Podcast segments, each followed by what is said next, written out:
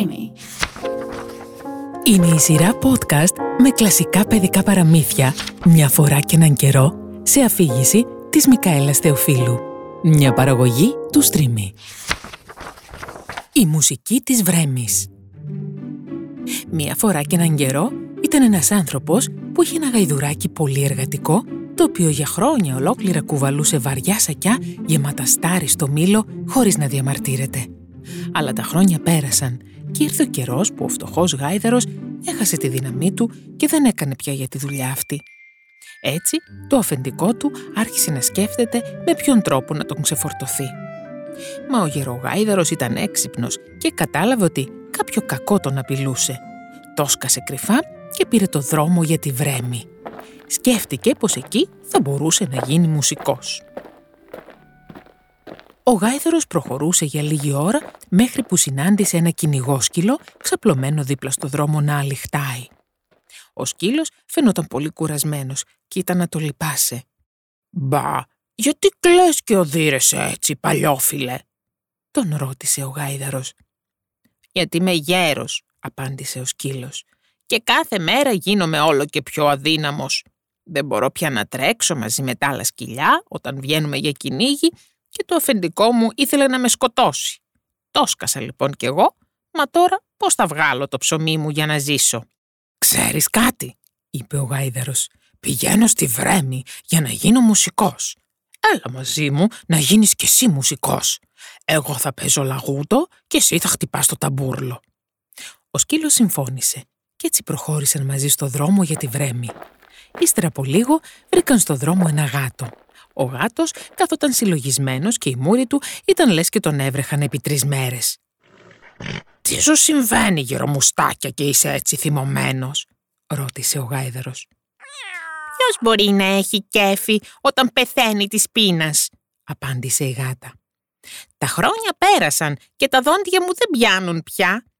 Τώρα προτιμώ να κάθομαι δίπλα στο τζάκι και να γουργουρίζω παρά να γυρνώ εδώ και εκεί και να κυνηγάω ποντικούς. Γι' αυτό το λόγο η κυρά μου ήθελε να με διώξει. Πρόλαβα και εξαφανίστηκα εγώ, αλλά τώρα δεν ξέρω τι να κάνω. Πού να πάω και πώς θα τα καταφέρω. «Έλα μαζί μας στη Βρέμη», του είπε ο γάιδαρος. «Κάτι ξέρεις εσύ από μουσική της νύχτας και σερενάτες. Έτσι μπορείς να γίνεις και εσύ μουσικός». Η γάτα δέχτηκε την πρόταση και συνέχισαν την πορεία τους και οι τρεις μαζί. Σε λίγο, όπως περνούσαν μπροστά από μία φάρμα με ένα σπιτάκι, είδαν έναν κόκορα ανεβασμένο στα κάγκελα να φωνάζει με όλη του τη δύναμη. «Κακαρίζεις τόσο δυνατά που μας τρυπάς το μυαλό», του είπε ο γάιδαρος. «Τι έπαθες και κάνεις έτσι» «Η κυρά του σπιτιού δεν με λυπάται καθόλου. Έδωσε διαταγή στη μαγείρισα να με μαγειρέψει σήμερα. Αύριο είναι Κυριακή, περιμένουν επισκέπτες στο σπίτι και θέλουν να με κάνουν σούπα. Γι' αυτό κι εγώ όσο μπορώ ακόμα κακαρίζω με όλη μου τη δύναμη για αυτήν την αδικία.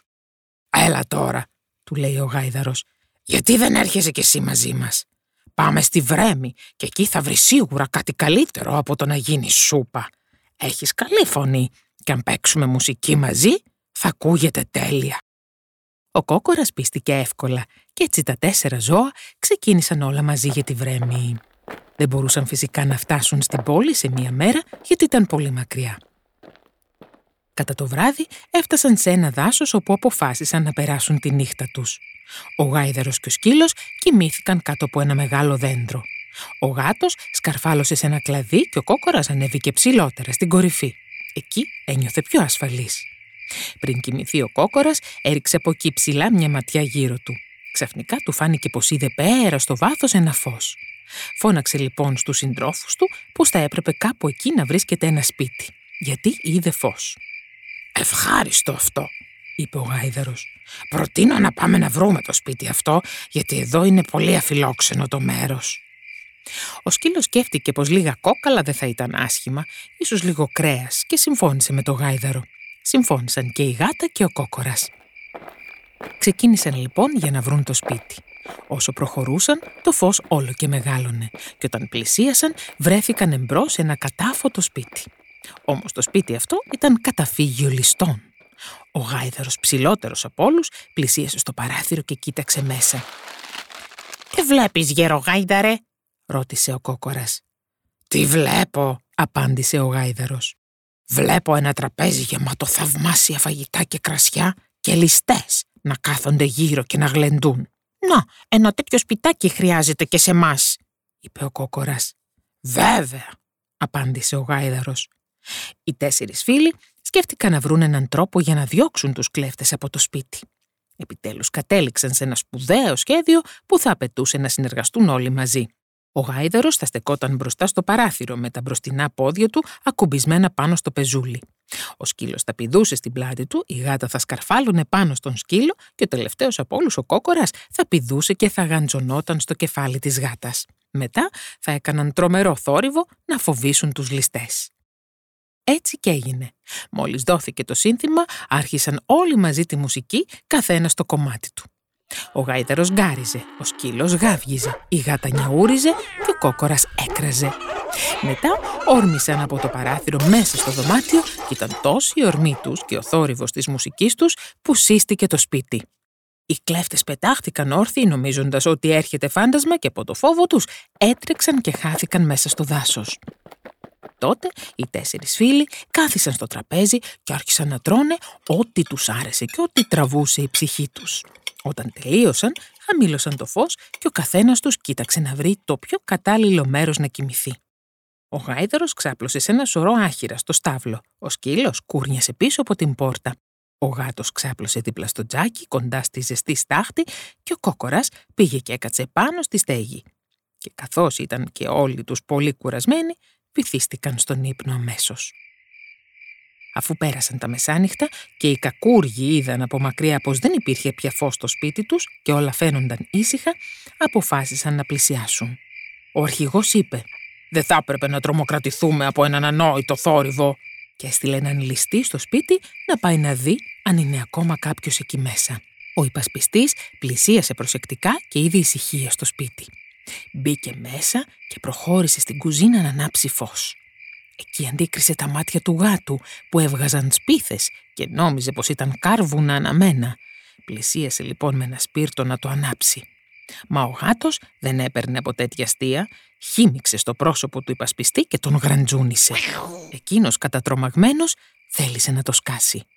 Πήγε να φύγει από την πίσω πόρτα, μα ο σκύλος που ήταν εκεί ξαπλωμένος πήδησε πάνω του και του δάγκωσε το πόδι.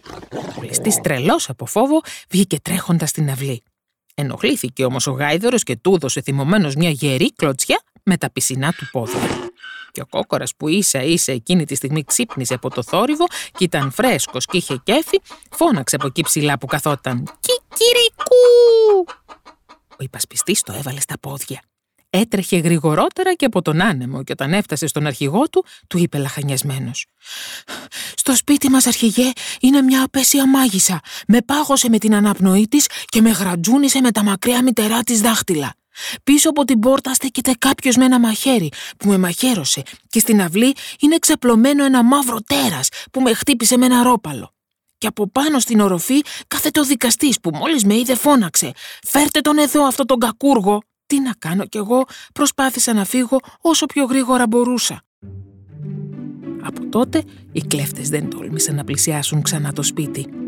Αντίθετα, οι τέσσερις μουσικοί ήταν τόσο πολύ ευχαριστημένοι στο όμορφο σπιτάκι τους που ποτέ ξανά δεν τους πέρασε η ιδέα να το αφήσουν και να πάνε στη βρέμη. Και ζήσαν αυτοί καλά και εμείς καλύτερα. Ήταν η σειρά podcast «Μια φορά και έναν καιρό».